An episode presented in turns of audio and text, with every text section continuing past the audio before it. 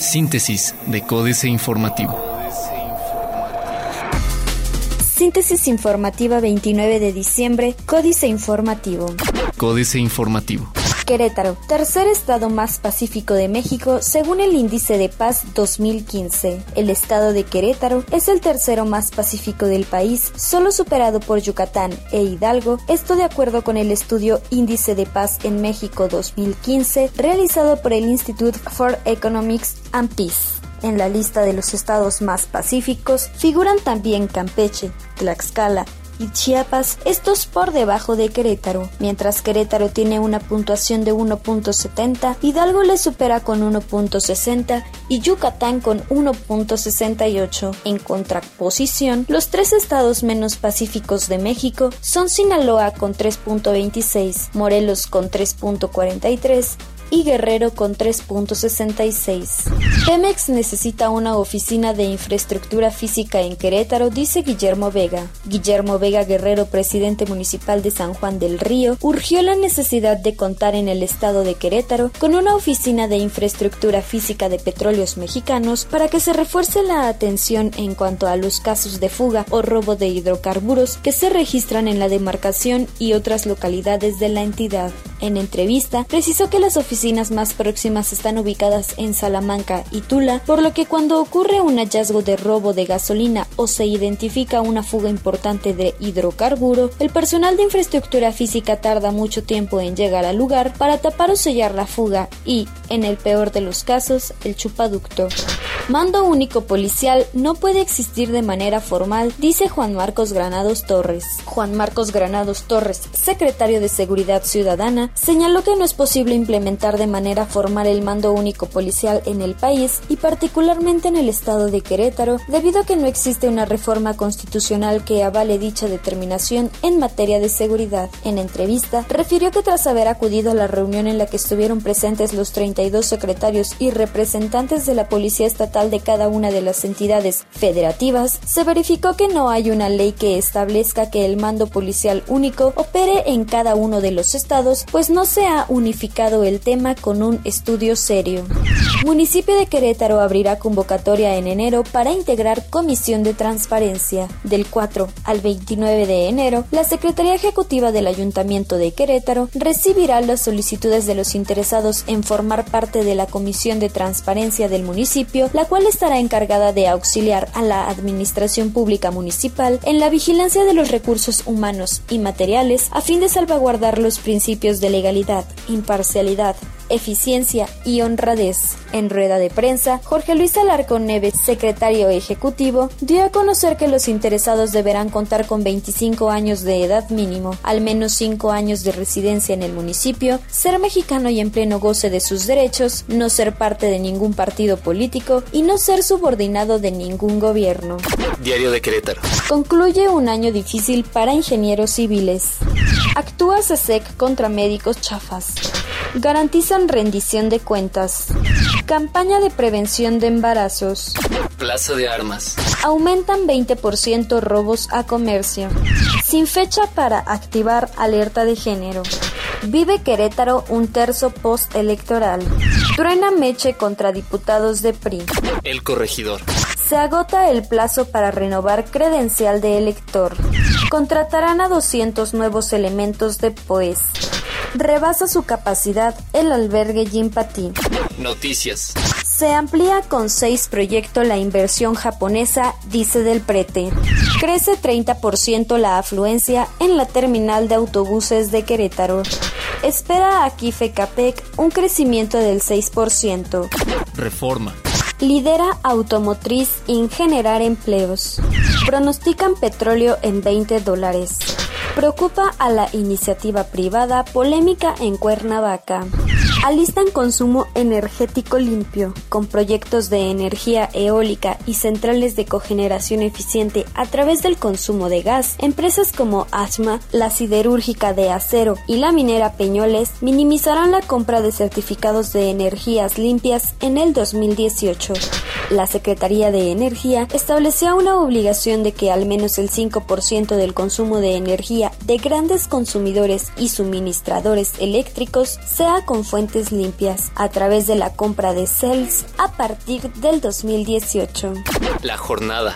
Crecimiento récord en cuatro sexenios.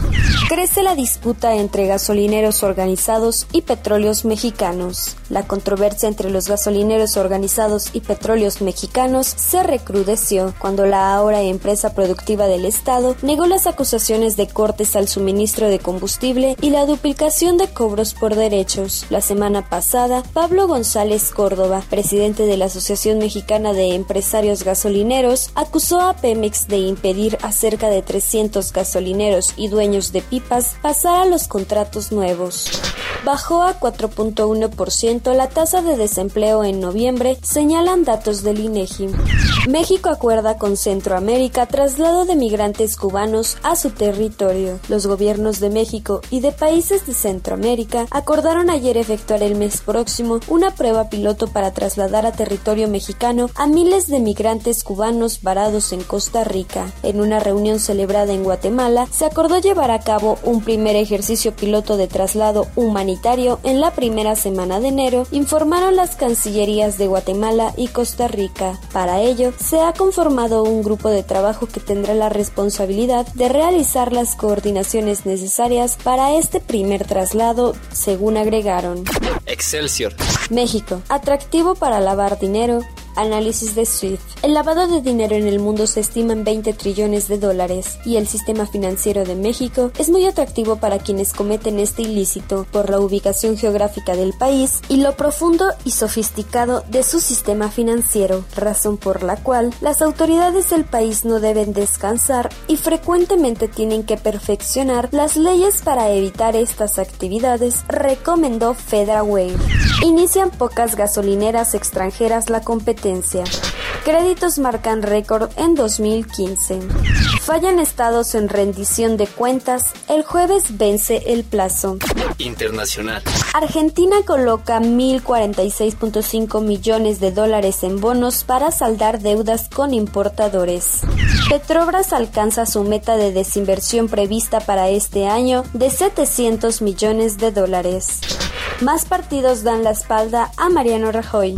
Escándalo en Argentina por fuga de reos. América Economía. El gobierno argentino dijo este lunes 28 de diciembre del 2015 que no descartaba la posibilidad de que el narcotráfico haya financiado la fuga de tres presos condenados a prisión perpetua ocurrida en la madrugada del domingo 27. Otros medios. Estos mexicanos desarrollaron una app para adoptar mascotas, Excelsior, con la intención de hacer una diferencia. Dos alumnos de la Facultad de Ingeniería de la UNAM desarrollaron Perlin, una aplicación que busca facilitar el proceso de adopción de una mascota. Esta app, creada por Guillermo Romero y Leonel Méndez, está disponible para los sistemas Android e iOS y se basa en las características de los perros, así como las preferencias de los solicitantes. Es muy probable que tengas una versión vieja en tu Android. El cielo ya no es el límite de Internet, vuela sin desconectarte. Abrirá OHL Hotel de Lujo en Riviera Maya. Financieras. Dinero. AMLO. Es para robar el reglamento de tránsito. Enrique Galván Ochoa. Escribió este mensaje en Twitter el presidente de Morena. El nuevo reglamento de tránsito, incluidas sus cámaras, está hecho para robar. Morena lo cancelará. La autoridad del Distrito Federal parece del PRIAN. Y la pregunta es si se trata de un rompimiento abierto con el jefe de gobierno Miguel Ángel Mancera, que ha venido ocurriendo lentamente. Mancera está en plena campaña por la presidencia de la República. Aunque no se ve que tenga muchas posibilidades de llegar a los pinos, podría servir de instrumento de los grupos que se oponen a López Obrador, lo que llama la mafia del poder. Para nuestros políticos, cada día es 28 de diciembre, Ángel Verdugo, una cuestión que sorprende a quien llega a analizar la política mexicana y las conductas de nuestros ciudadanos frente a ella es, si no la aceptación abierta, si el casi nulo rechazo a las promesas imposibles de cumplir y a las explicaciones burdas, las más de las veces, de medidas fiscales o políticas públicas relacionadas con los ingresos del erario.